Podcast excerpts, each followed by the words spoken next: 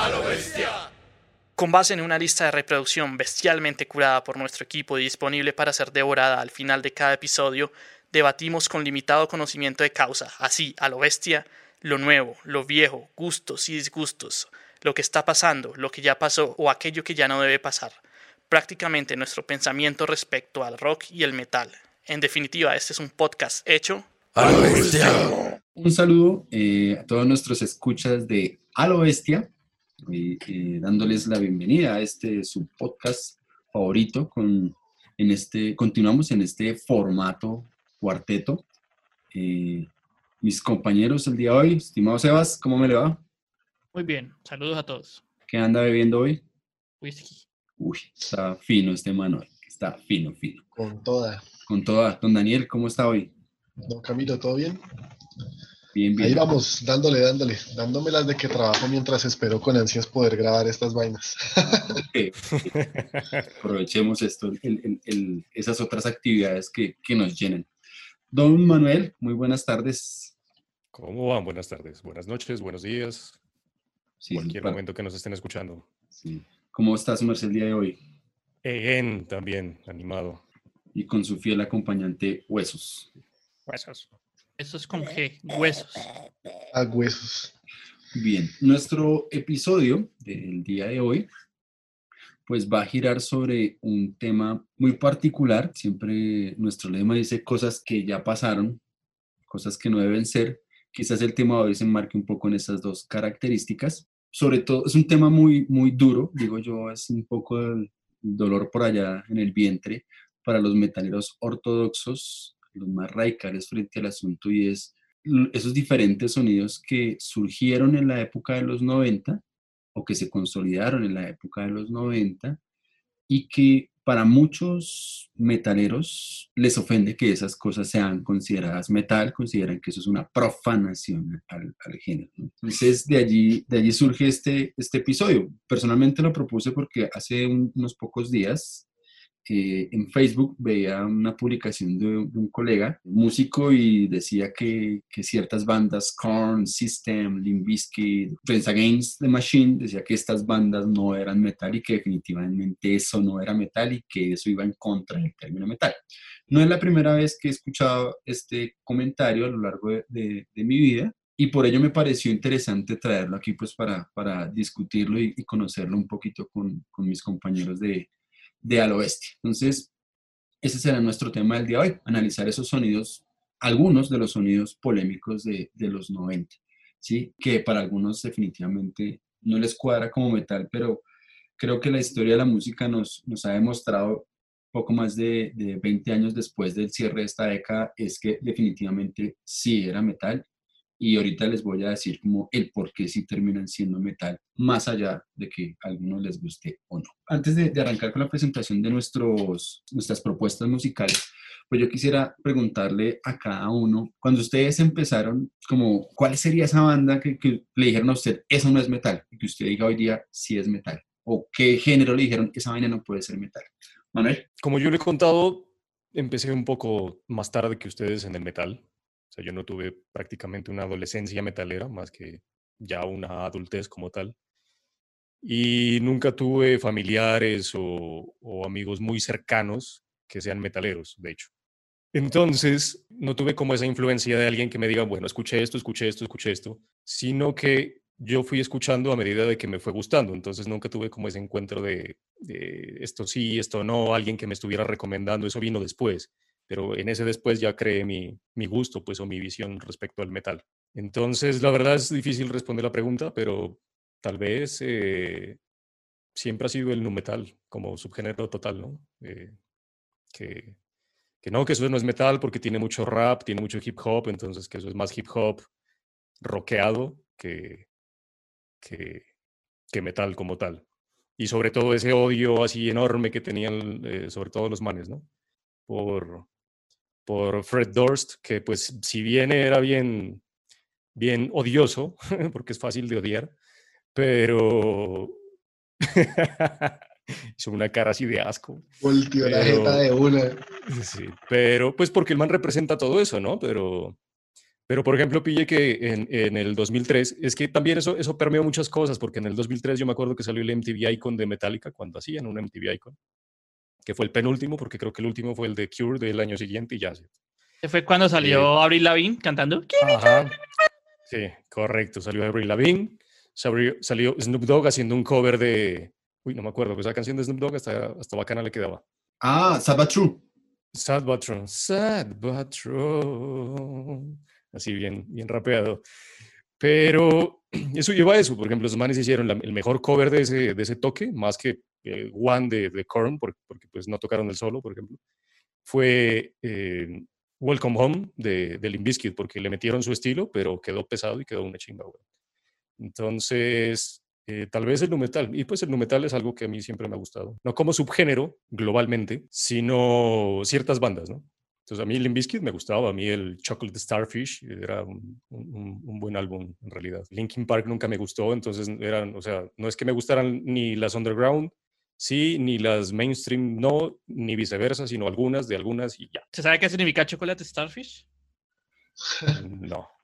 El, el orto, weón. Claro, el orto. Ah, tiene razón. La estrellita de chocolate. Para mí fue mm, Slipknot. Slipknot fue la que me dijeron, no, está vetada, eso no, no. Y cuando salió yo la odiaba y no sé qué. Pero después me insistieron y me insistieron y escuché el Iowa y dije, bueno, sí, esto sí es metal. Y ese, sí, eso ya lo, había, ya lo había compartido usted alguna vez, sí. Que Slipknot lo odiaba y después ya no. Y para Daniel.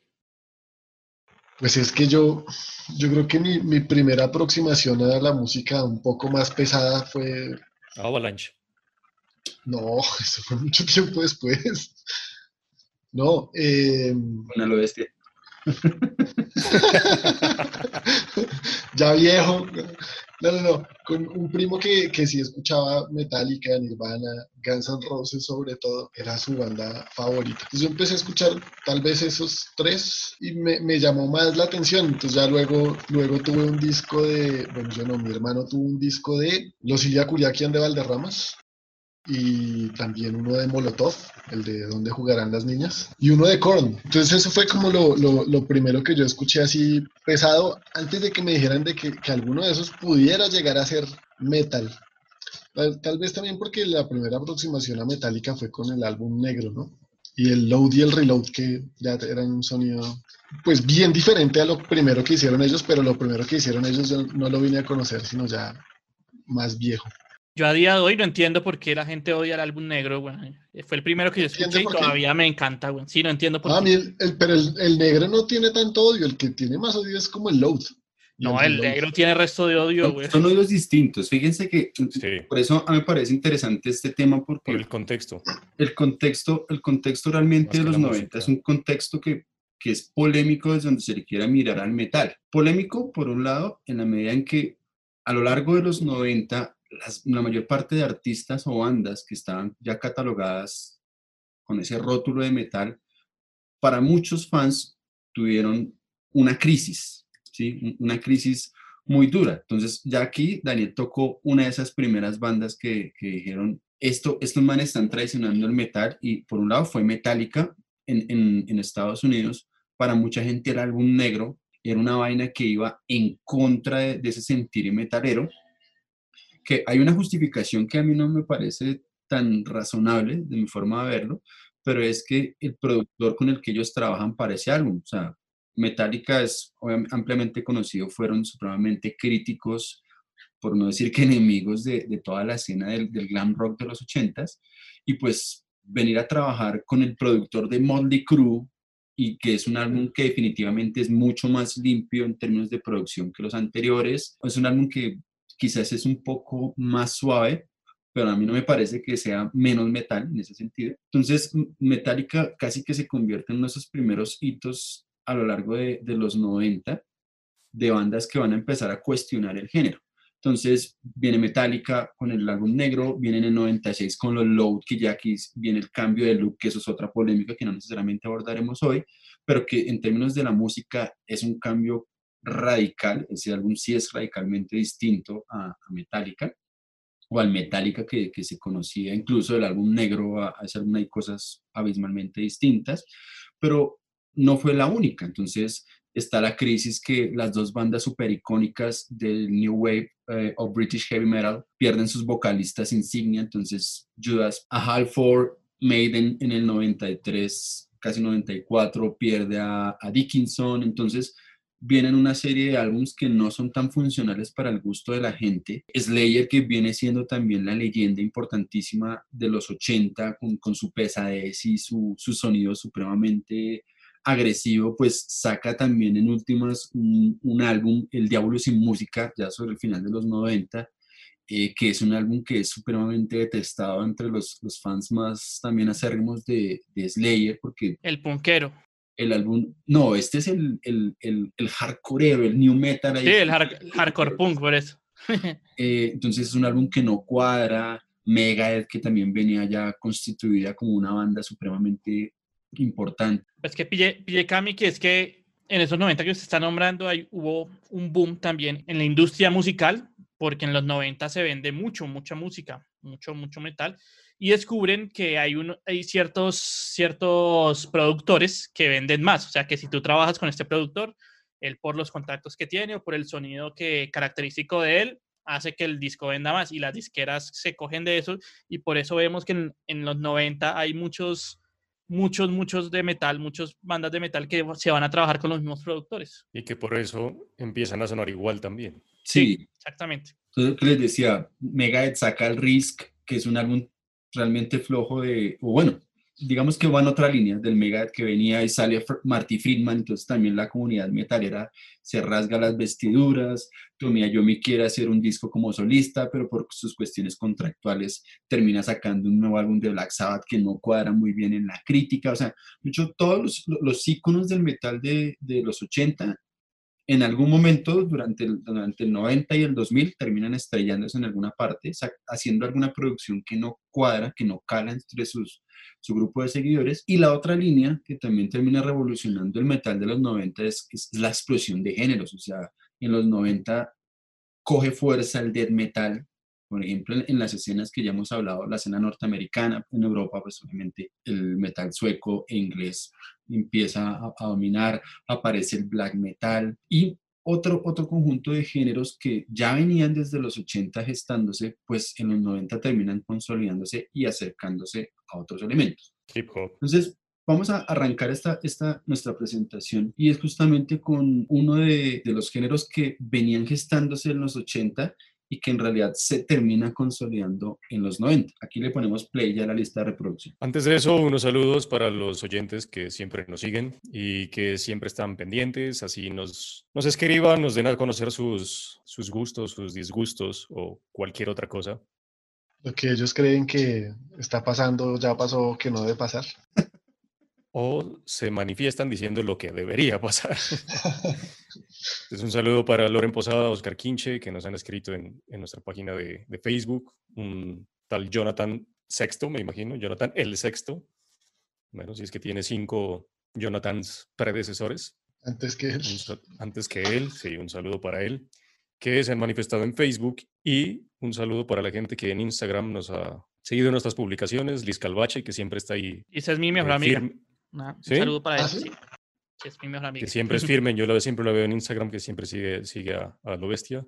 Iván Berserker Yepes, Kareni, Balaena Design, eh, y un saludo especial para Kobe Fari y Matame Shmuli, integrantes de Orphan Land, que se manifestaron también ante la publicación del episodio. Saludos en hebreo. De hace unos tiempos de, de Orphan Land. Hay que aprender hebreo, que es bien difícil, ¿no? Uno,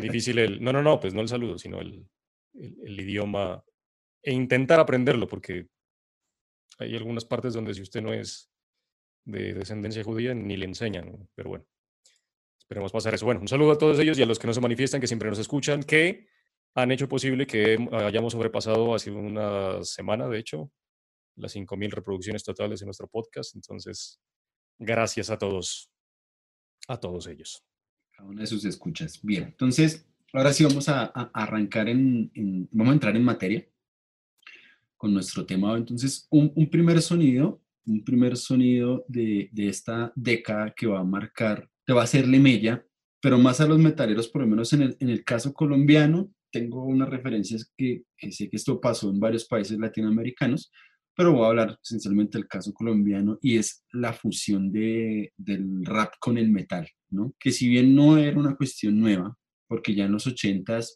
varias bandas habían hecho su acercamiento, aunque esto es un dato bien interesante y es, en realidad en los 80s fueron las bandas o las agrupaciones de hip hop, de rap, que se acercaron a las bandas de metal y no al revés. Eso es un dato bien interesante para tener allí en cuenta.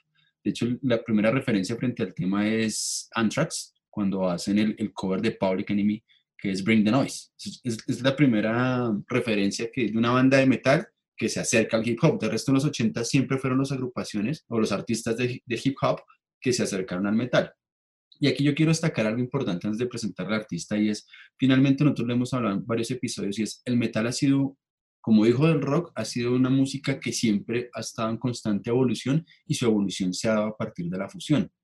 Y pues obviamente el rap, quizás para nosotros es un contexto un poco alejado, un poco aislado, pero cuando uno sitúa el rap en el contexto norteamericano y sitúa los sonidos norteamericanos del metal y el rock, definitivamente era una situación que tarde o temprano iba a terminar involucrándose los dos géneros. Una sugerencia ahí para quienes quieran, interesados en el tema, quizás no, no, no muchos de los que escuchen nuestro podcast, ojalá, pero en Netflix hay una serie, nosotros deberíamos cobrarle una pauta a Netflix cada vez que mencionamos una serie que ellos distribuyen. Hay una serie muy chévere que se llama Hip Hop Evolution, es una serie que, entre otras cosas, eh, uno de los productores es Sam Dunn, conocido para nosotros por el, viaje del metalero, ¿cierto? El, el Metalhead Journey. Entonces, y Metal Evolution también.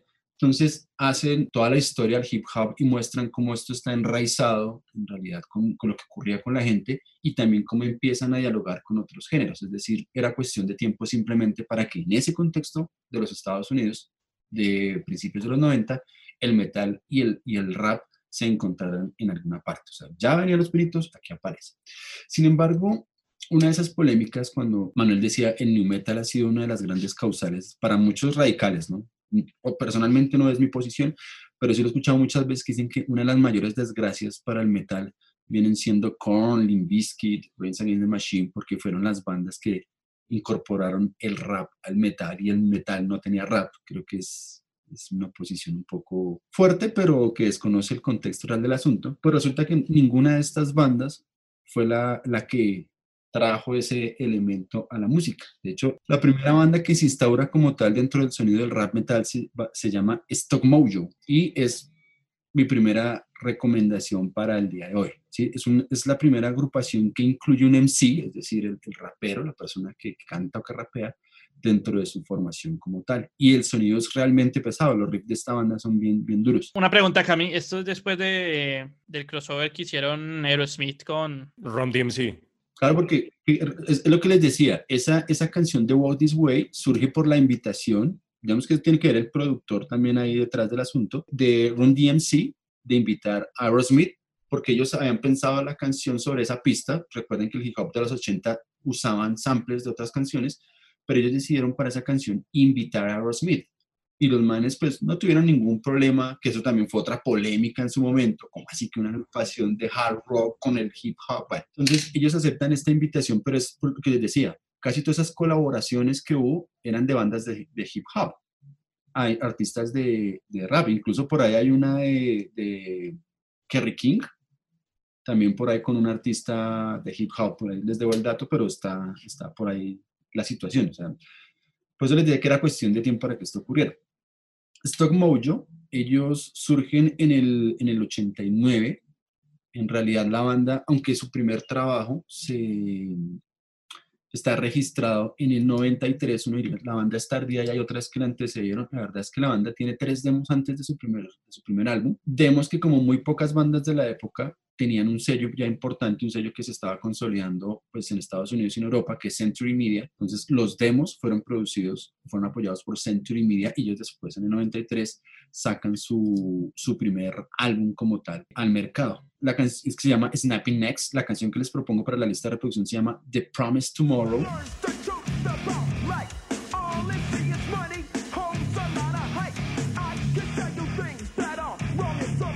Una canción con unos riffs súper fuertes, o sea, realmente fuertísimos, pero casi que este álbum recoge esos tres demos que ellos venían, ya habían sacado Entonces era una, una banda que ya tenía una aceptación importantísima en una escena que fue de las más difíciles y de las más claves dentro de la escena del hip hop en, en Estados Unidos, que es la región de Atlanta. Entonces hay un juego allí de, de, elementos. Atlanta es uno de los pocos estados donde la población blanca y negra son más o menos miti-miti.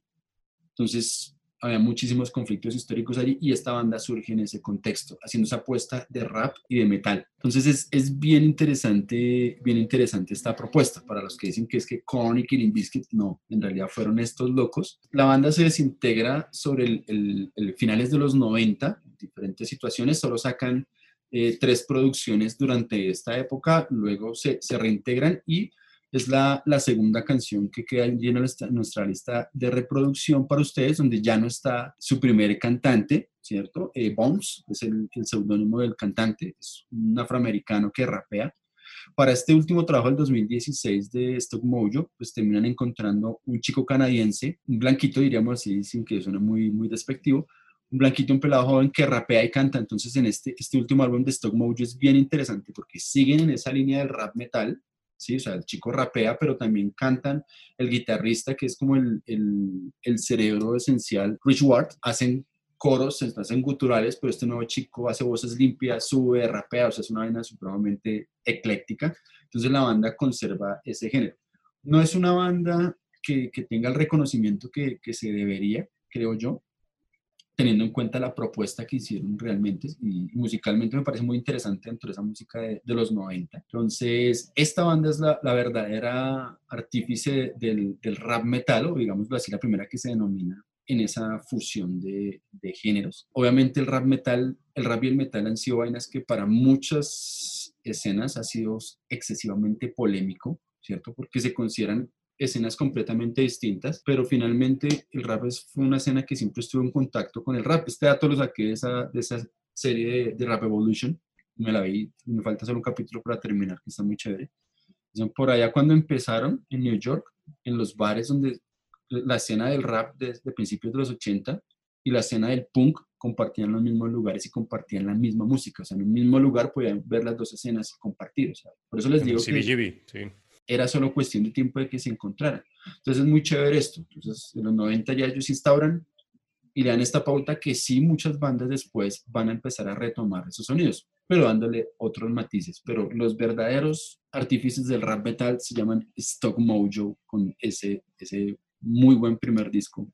Pues a mi gusto musical hablamos de eso, que sería el, el Snapping Next. Entonces esa es nuestra primera recomendación para el día de la playlist. Y como ese rap metal empezó a involucrarse y a desarrollarse a lo largo de los 90, pues otros, otros sonidos empezaron también a, manifestarse. Y pues, como lo mencionaba Sebas al principio, con ciertos productores, con ciertas tendencias, algunas bandas cometieron para algunos el pecado de moverse hacia otros géneros, o sea, bandas que empezaron con un estilo y después decidieron empezar a, a mutar a eso que se conoció como el, el new metal, quizás otro de esos sonidos complicadísimos, complicadísimos de finales de los, de los 90. Entonces, Sebas, cuéntenos quién, quién, quién se le midió a ese tránsito, como que iba bien y, y se dio su cocotazo. Vale, ese tránsito, estamos hablando de la banda Machine Head. Para algunos, si tú le preguntas a un metalero Machine Head, si es un metalero true te dice, te dirá, no, esa banda es de nu metal. Si es un metalero que sabe, pues te dirá, es una banda de groove. Y sí, es que es, para hablar de Machine Head toca hablar de, de, de un poquito de historia de metal. Entonces, Machine Head es una banda que tiene sus inicios a finales de los 80s, porque el guitarrista y fundador de Machine Head, que es Rob Flynn, él era el guitarrista de una banda de thrash importante de los de finales de los 80 que se llama Violence. Entonces, con Violence, ellos ya habían empezado a, a coquetear con sonidos de crossover. Pues sabemos que el thrash crossover es un género como tal que se embocaría en los 90 en el groove, pero finalmente en los 90 Rob Flynn se separa de Violence y empieza su proyecto que le denomina Machine Head, que mucha gente piensa que es por el disco de, de Deep Purple, pero Rob Flynn ha dicho en algunas entrevistas que no tiene nada que ver con eso, que él sí le gustaba Deep Purple, pero que no tomó el nombre de, del álbum icónico de Deep Purple. Machine Head comienza como una banda de groove metal, aunque ese, ese término groove metal yo no lo escuché sino hasta mucho después, uh -huh. pero sí, sí, digamos que él retoma las, las bases del crossover, del trash crossover, y le imbuye un poquito de lo que se estaba viendo en la escena hardcore, pero todavía los primeros álbumes de Machine Head son bastante metaleros, suenan, suenan muy metaleros, pero no es sino hasta el 99 que Machine Head saca su tercer disco ya denominado The Burning Red, en donde ellos cambian, además, cambian, hacen un cambio de, de productor. Ellos venían trabajando con Colin Richardson, que es un excelente productor de metal. Metalerísimo, ¿no? Sí. O sea, yo siempre recuerdo a Richardson es por los trabajos con Carcas. Sí, no, es que Richardson tiene mucho que ver en, en todo lo que es el sonido del metal, más que todo en los noventas. Pero entonces ellos se hacen el, el cambio de productor y se van con el señor Ross Robinson, famosísimo productor y también el de los culpables de, de todo este sonido del nu metal, pues, o del metal alternativo, porque es que al principio, o sea, no, no siempre se le llamó nu metal, sino se le empezó a llamar como nuevo metal o metal alternativo. bueno, Hardcore hubo- metal. Hardcore metal, sí. Entonces, la vaina es que Machine Head sí hace un cambio radical, porque ellos tenían su, su raíz, ya llevaban dos álbumes en, el, en la misma onda como metal con cositas de hardcore, pero ya en el, ellos sacan su primer single, pues, el- o su single con video en MTV, que se llama From This Day. Entonces, la canción que yo les presento es From This Day, que es de su álbum The Burning Red.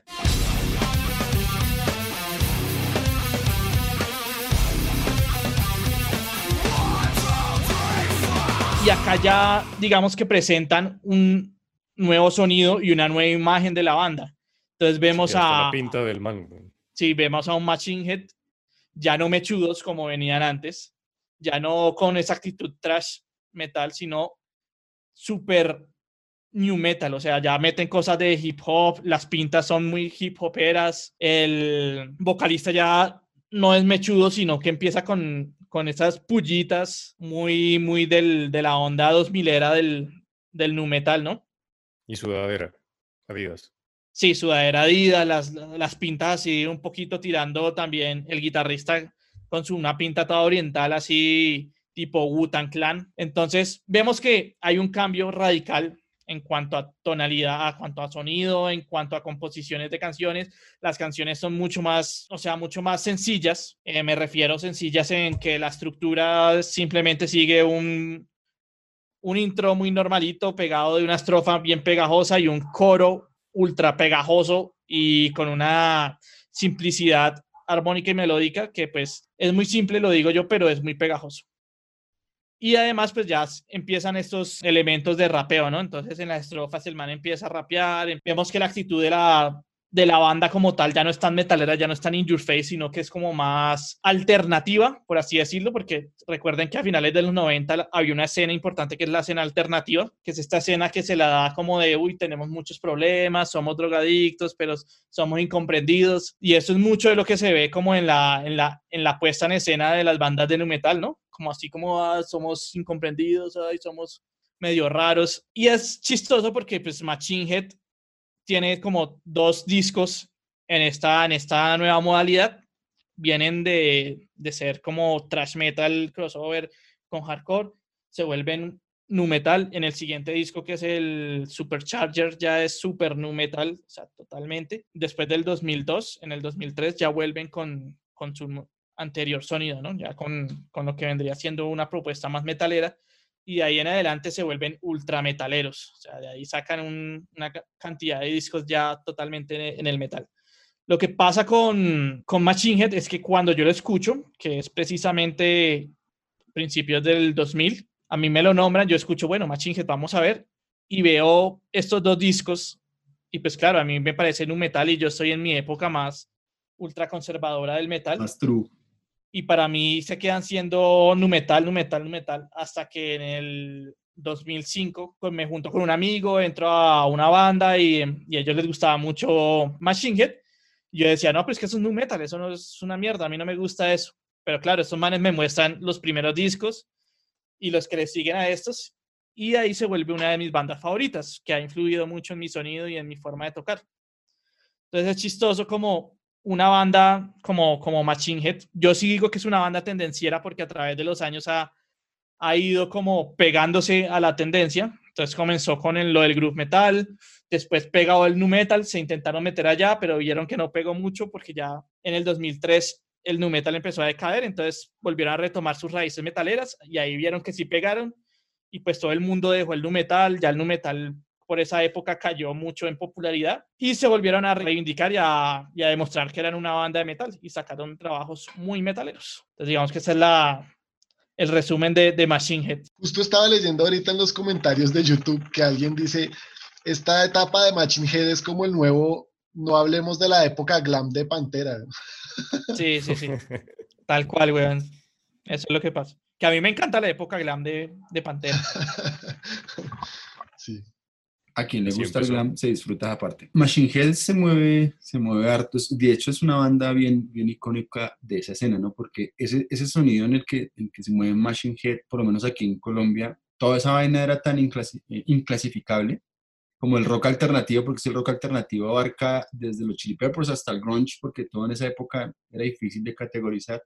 Lo mismo pasaba con ese tipo de bandas. Aquí, aquí se conocieron más que como metal, como hardcore. Entonces, en la época había cierta rivalidad entre la escena hardcore y la escena de metal, que en últimas terminan siendo dos elementos de, de una misma parte, que sería el, el metal allí. Entonces, es algo bien, bien interesante. Y en esa, en esa dirección de, de bandas con nuevos sonidos, de bandas que se van acoplando a esas nuevas propuestas, donde lo estético empieza a jugar un papel determinante también. Como dijo Sebas, básicamente que esta gente está es- emulando a su forma lo que se hizo en los, en los 80s y es el asunto de los, de los atuendos y la puesta en escena, pero con, con unos sonidos muy particulares, pues la, la siguiente banda también se encasilla o más bien entra en, al finalizar casi la década, empieza a ser parte de esas bandas que van, ya se han movido, ya no es ese, ese sonido tan, tan new metal, pero este es un new metal con nuevos elementos, porque igual sigue ocasionándole mucha indigestión, digo yo, a, a los puristas del metal. Entonces, Manuel, su merced, ¿qué nos trae hoy para el, el podcast? Bueno, la banda de la que yo voy a hablar, la que va a quedar en la lista de reproducción, es una polémica dentro de las polémicas, diríamos. Porque no solo es polémica porque es una banda de... Nació como una banda de nu metal, ¿cierto? Sino que dentro de la escena nu metalera también fue polémica. Porque la rechazaban dentro de los mismos nu metaleros por no tener un sonido y una imagen propia. Entonces estamos hablando de una banda que se llama Mudvayne, para los que lo conocen. Y la canción que va a quedar en la lista de reproducción es la, la más de las más caspa, true, beyond, super, hiper, mega caspa, o sea, la más conocida de la banda. Que en este caso aplica porque es la más polémica y es Dig.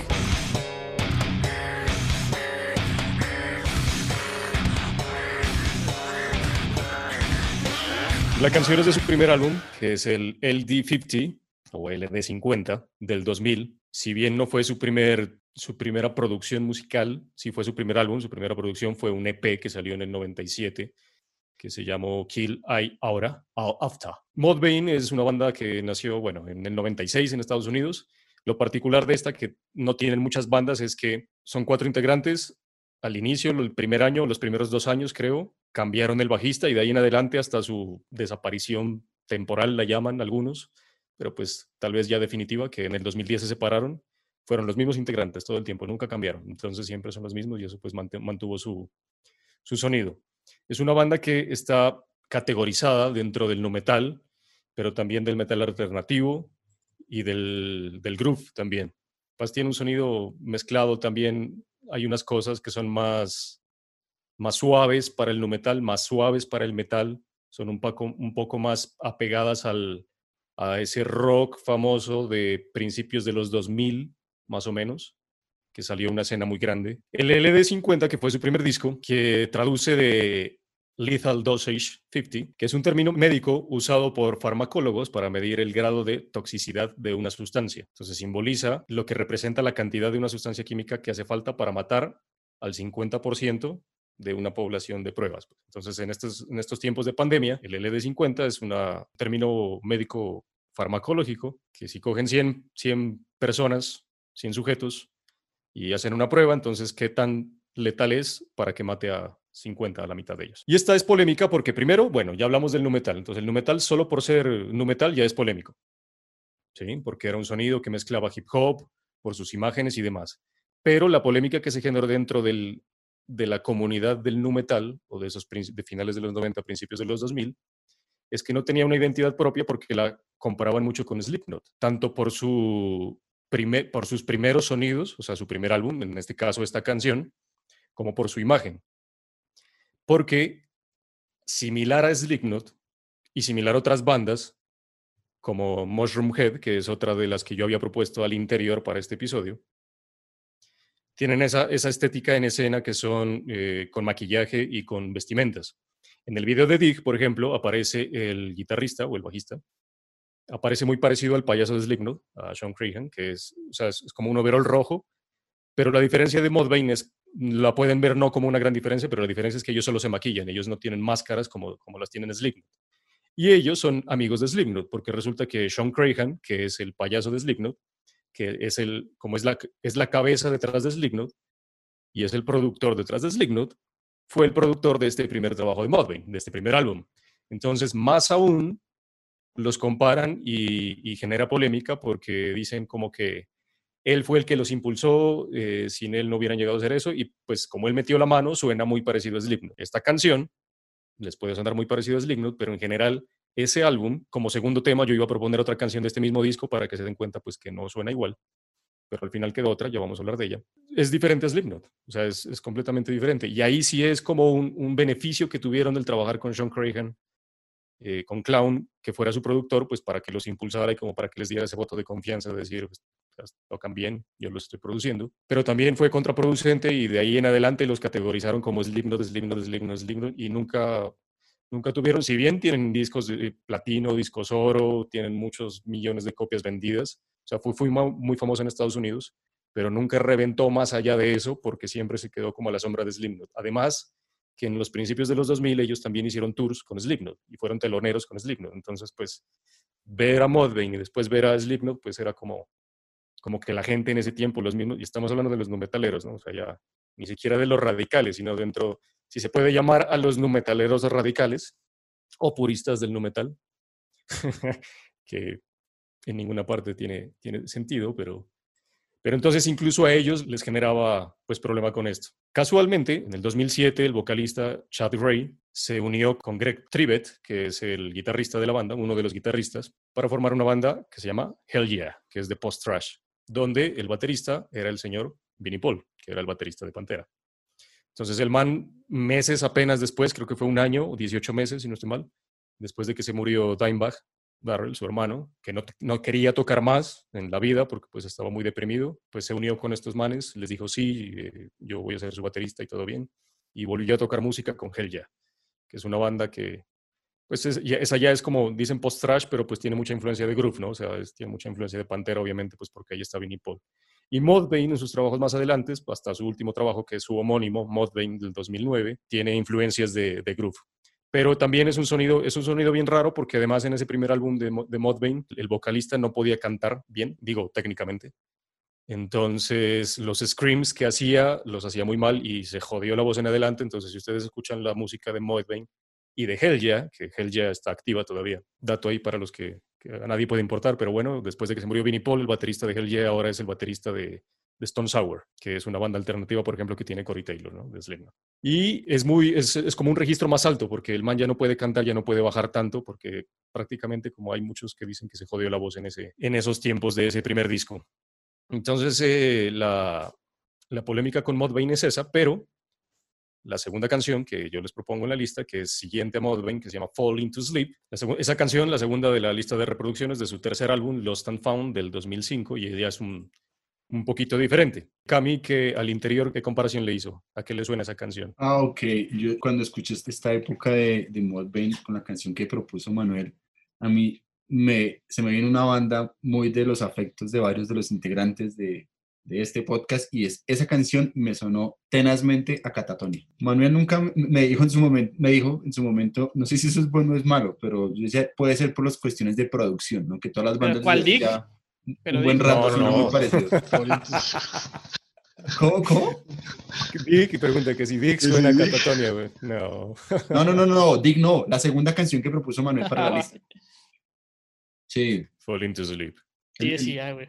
el- el primer- el- la primera parte, eso es, me suena a catatonia así mucho. Sí, el intro, el intro, pues es la Sí. guitarrita y, y más el bajo. Y otra cosa es que en realidad no son, no son malos, malos músicos los de Mudvayne. Por ejemplo, el bajista es muy Uy, bueno. marica, el bajista, el marica ¿cómo se llama ¿cómo es? Ryan Martini. Y ese Ryan man es Martini. muy cerdo, Ese marica. man es muy duro, weón. Ese man, no, ese man es de mis bajistas top, o sea, de mis bajistas favoritos. Él tiene ahorita un, un proyecto que se llama Soften the Glare y es como un progresivo instrumental.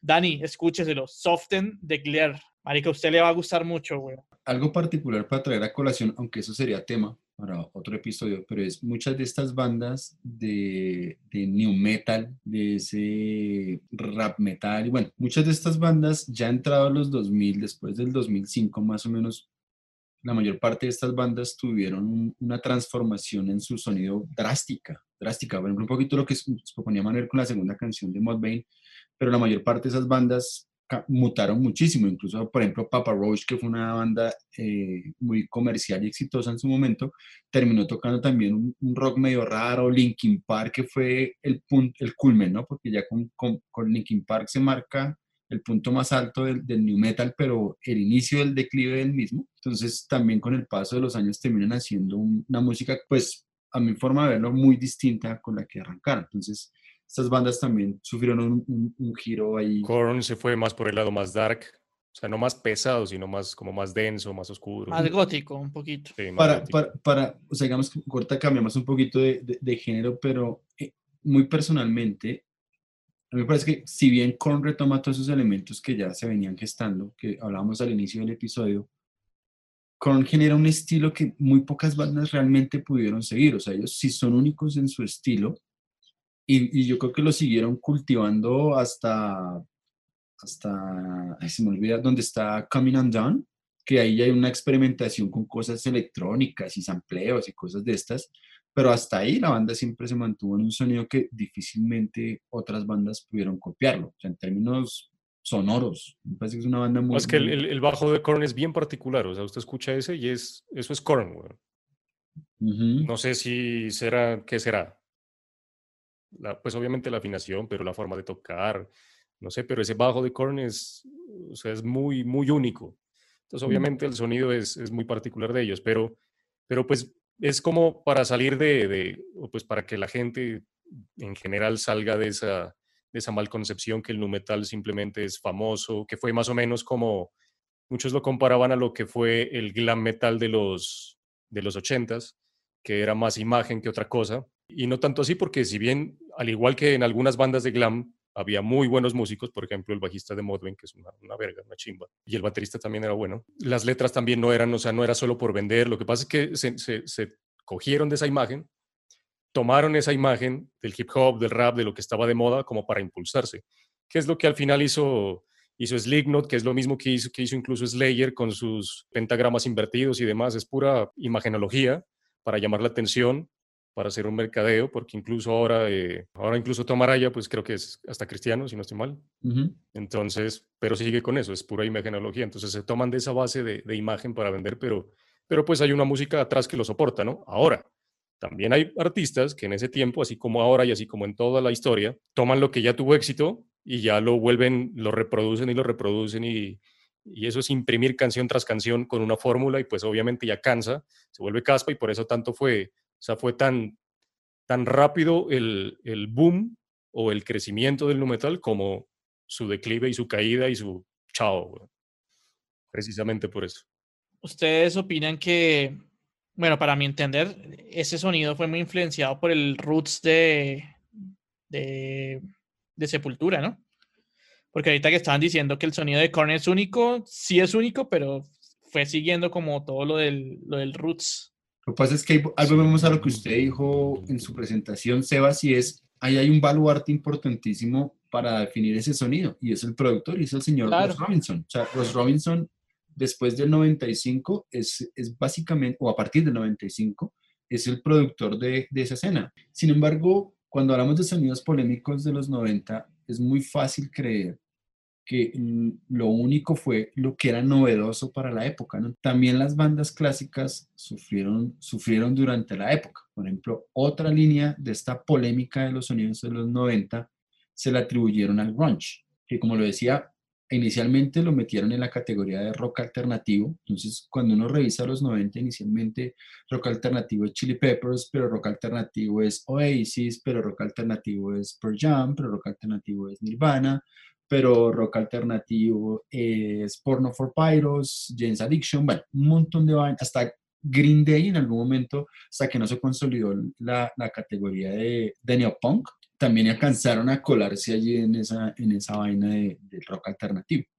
Entonces, al grunge, muchos artistas, entre ellos, por ejemplo, Max Cavalera, le dio mucho palo al grunge, ellos sacaron su contrato para el, el Chaos ID con Sony, pues Sony no les dio el respaldo que esperaban porque Sony le estaba metiendo la ficha pues a otras vainas, particularmente con Pearl Jam, entonces como que él ahí se, se formó ahí su, su dispota y muchas bandas, muchas, muchas agrupaciones intentaron copiar eh, ese sonido de los 90. Incluso a Metallica se le recrimina, trayendo la colación de nuevo, que su Load y Reload es un intento por acercarse a ese grunge o a ese rock alternativo de los 90. Vamos a ser, diga, ok. Nuestra siguiente propuesta para la lista de reproducción, una banda grandiosa a finales de los 80, iniciando los 90, sigue manteniendo ese estatus, pero sobre el final de la década hace un álbum que en lo personal coincido así con, con, la percepción que tienen de ser un, es un álbum que coquetea descaradamente con, con una situación que es completamente ajena a ellos. Entonces también el grunge fue polémico eh, supuestamente en la influencia que pudo haber tenido sobre otros artistas que jamás debieron haber pasado por allí. Entonces, Daniel nos va a presentar para esas, esa polémica, nos va a traer esta. Y fue curioso porque cuando, cuando Camilo nos propuso el tema de este episodio, yo dije, pues cualquier cosa de nu metal, entonces cualquier cosa como Papa Roach, me dijo, hágale, y luego miramos si Papa Roach no fue tan polémico, en cambio, revisando un poco más, fue un poco idea de Camilo, pero me, me, dio en la vena. Entonces, la banda que yo voy a presentar se llama Queen's Rich, no mentira, se llama Queen's Reich. Pero les cuento una anécdota, cosas que a nadie importa y esto lo edito y probablemente no saldrá. en mis épocas, cuando estaba comenzando en el metal, era como la, tenía que como 14 años, mis cuchos no me dejaban salir, sino que pues invitaban a todos mis amigos a la casa y compraban cervecita y ahí nos daban a todos. Entonces, en una de estas tertulias metaleras adolescentes, estábamos ahí en mi casa, estábamos con amigos tomando cerveza y alguien trajo Queensrÿche y yo estaba en ese entonces viviendo en, Barranquilla y llegó uno de mis amigos y, cogió el CD, leyó, ¿esto qué dice? Kimbiriche. Pero lo dijo con un acento muy costeño que yo siempre que veo Queensrÿche leo Kimbiriche con acento costeño. Ajá, ¿y esto qué es? Kimbiriche. como, no. Marica, ahí me cagaron esa banda forever, güey. Siempre que yo veo Queensrÿche es como Kimbiriche. No. Kimbiriche, paila, no, paila, paila. Ah, no, queda, queda, eso queda, eso queda. Queda la, queda la anécdota de Kimbiriche. Ya me jodió a mí también, paila. y como es Dani, ahí sí paila, güey. Sí, no, no. De aquí en adelante les voy a contar la historia de la decadencia de Kimbiriche.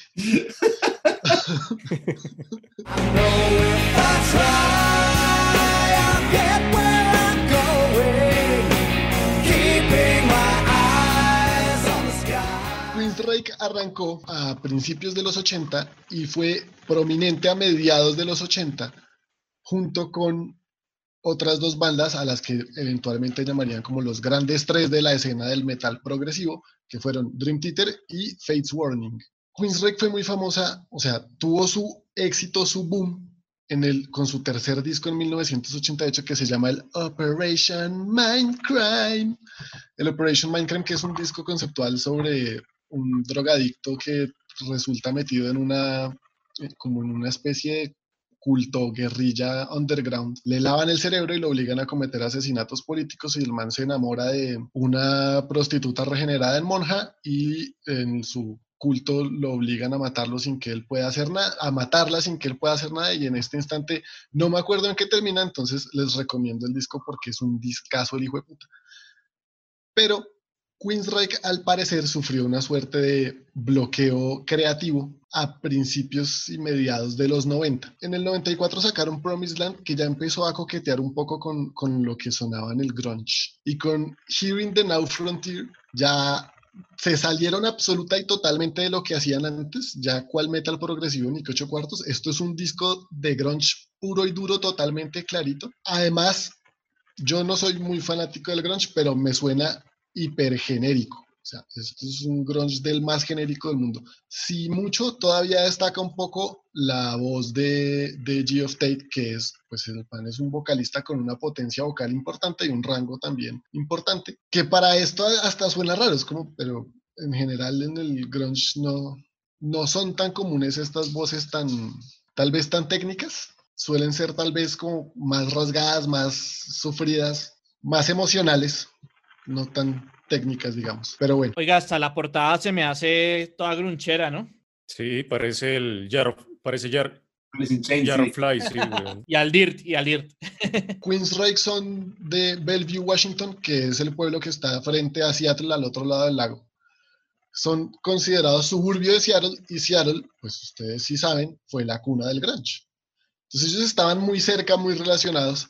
Este Hearing the Now Frontier lo sacaron en 1997 y lo grabaron en el estudio del guitarrista de Pearl Jam. Y lo, la ingeniería y la mezcla la hizo Toby Wright, que acababa de trabajar con Alice in Chains. Entonces estaba todo dado para que esto fuera así. Yo no le había prestado atención a este disco, pero para efectos de este episodio me lo soplé entero solo por escoger la canción. Iba a decir la más destacada, pero en realidad es la menos deplorable en mi despectiva opinión de este disco. El disco arrancó en las listas del Billboard 200 en el 19, pero en un instante, pum, se fue para el piso, desapareció rápidamente porque, porque es que no ofrece nada. Es una música totalmente genérica, casi que la batería son pregrabados cualquiera, porque esto no tiene nada. Yo, yo incluso alcancé a pensar, uy, no, pero para este disco seguramente habían cambiado de, de miembros de la banda, habían cambiado algo.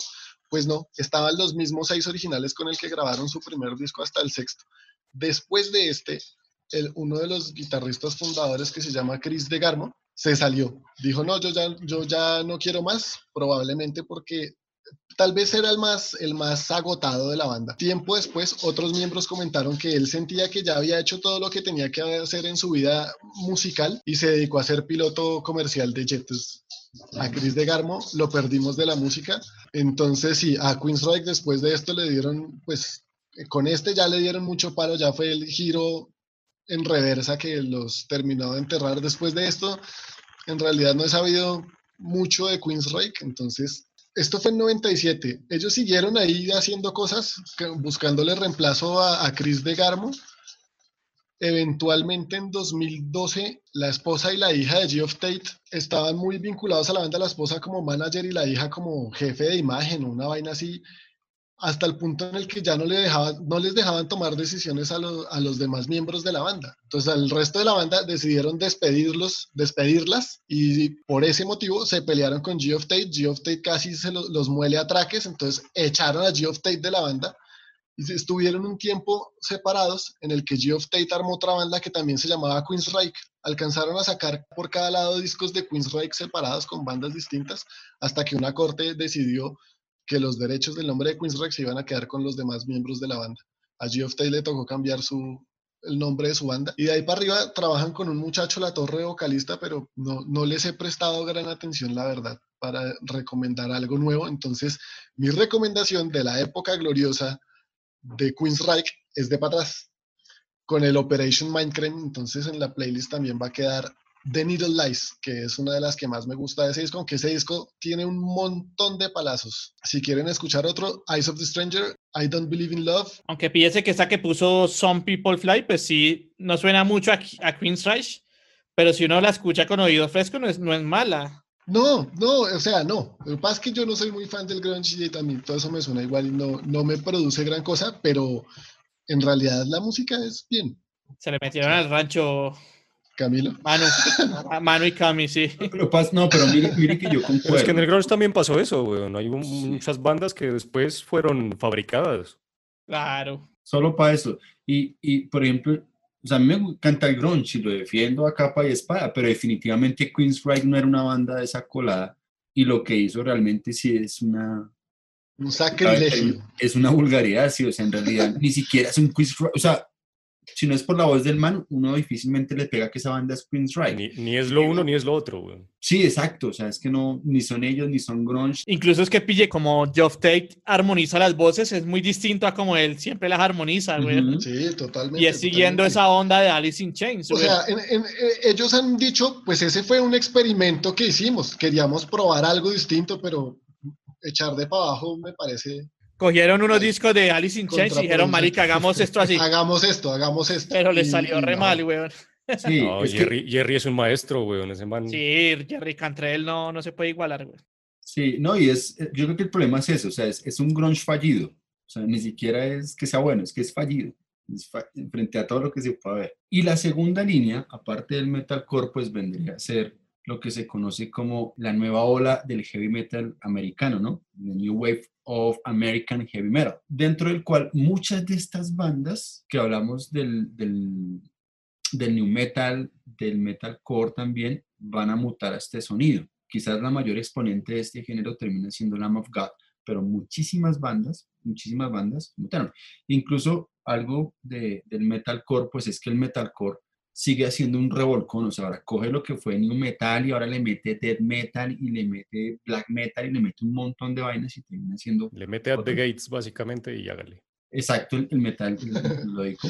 Entonces termina formándose otra vez, es decir, básicamente que esta polémica en términos generales nunca desapareció del metal, los sonidos siempre terminarán siendo polémicos y yo me hice, me hice la pregunta antes de entrar a, a las conclusiones y es, yo que la polémica hace parte del metal, siempre ha estado presente allí, yo creo que desde, desde Black Sabbath, incluso antes, la polémica estaba allí sonante.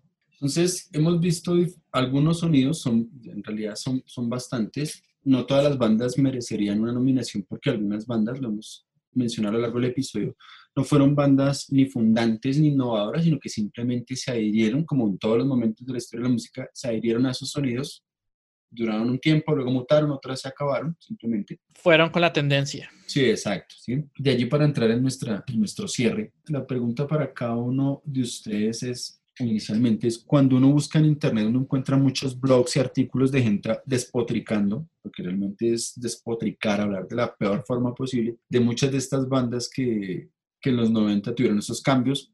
Hemos presentado un par de ellas hoy, eh, bandas clásicas, Daniel nos presentó una de ellas importantes, pero pues que fue con Metallica, que yo mencioné al inicio, con Slayer, que, que dicen que en realidad toda esta vaina no debió llamarse metal. De entrada, la pregunta para ustedes, antes de, de que den sus conclusiones del episodio, es, hoy día, después de, de toda esta cancha histórica que tenemos, 20 años después, ¿ustedes dirían que eso, todas estas corrientes, sí son metal o no son metal? A ver, si son metal, no son metal. No, toca, toca decir que sí. Es que ya hemos hablado de sí, la amplitud tan vasta del metal. El metal es muy, muy amplio y hay para todo el mundo. Diferente es que no tenga por qué gustarnos, más faltaba. No, a mí no, en general no me gusta, pero, pero sí, por supuesto que sí caen, bueno, en mi opinión, sí caen dentro, dentro del metal. Es un metal fusión como todo, como, como tantos que hay.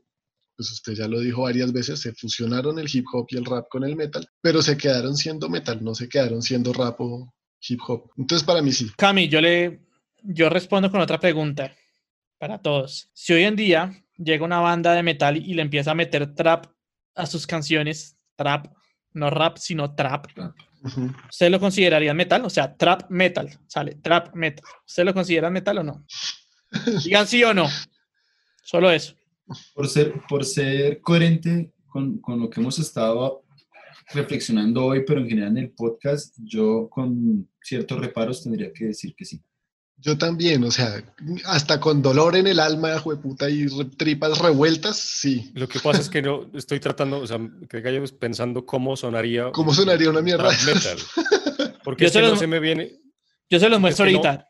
No veo, no veo la, la, la asociación, ¿sí me entiendes? no lo puedo entender. Que tal vez es lo que les pasaba a la gente de ese tiempo que decían, pero ¿por qué metal con rap, o sea, no, no lo logro entender. Pero más allá de eso, yo creo que sí, porque pues si uno lo ve en retrospectiva y con un, con un oído analítico, pues hasta de pronto sí. Yo lo digo porque hace poquito yo escuché una banda que hace como eso más o menos.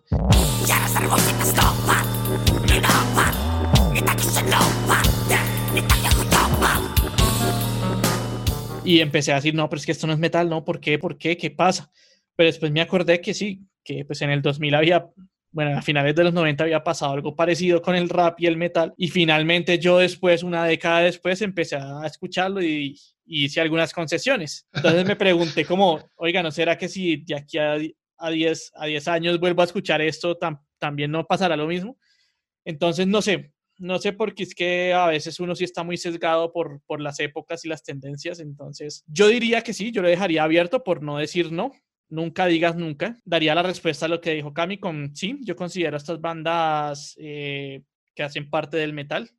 En otros subgéneros, siempre haciendo las salvedades, obviamente. Y hay algunas que sí me gustan y que sí yo las volví a escuchar después de un tiempo y sí les rescaté cosas musicales que, que sí me gustaban y que sí aportaron a mi evolución como intérprete del género metal. Oiga, entonces nos va a dejar con la semilla de la próxima polémica, el trap metal. El trap metal. Sí, yo también, porque dentro del metal, pues siempre lo que usted dice, siempre va a haber polémica.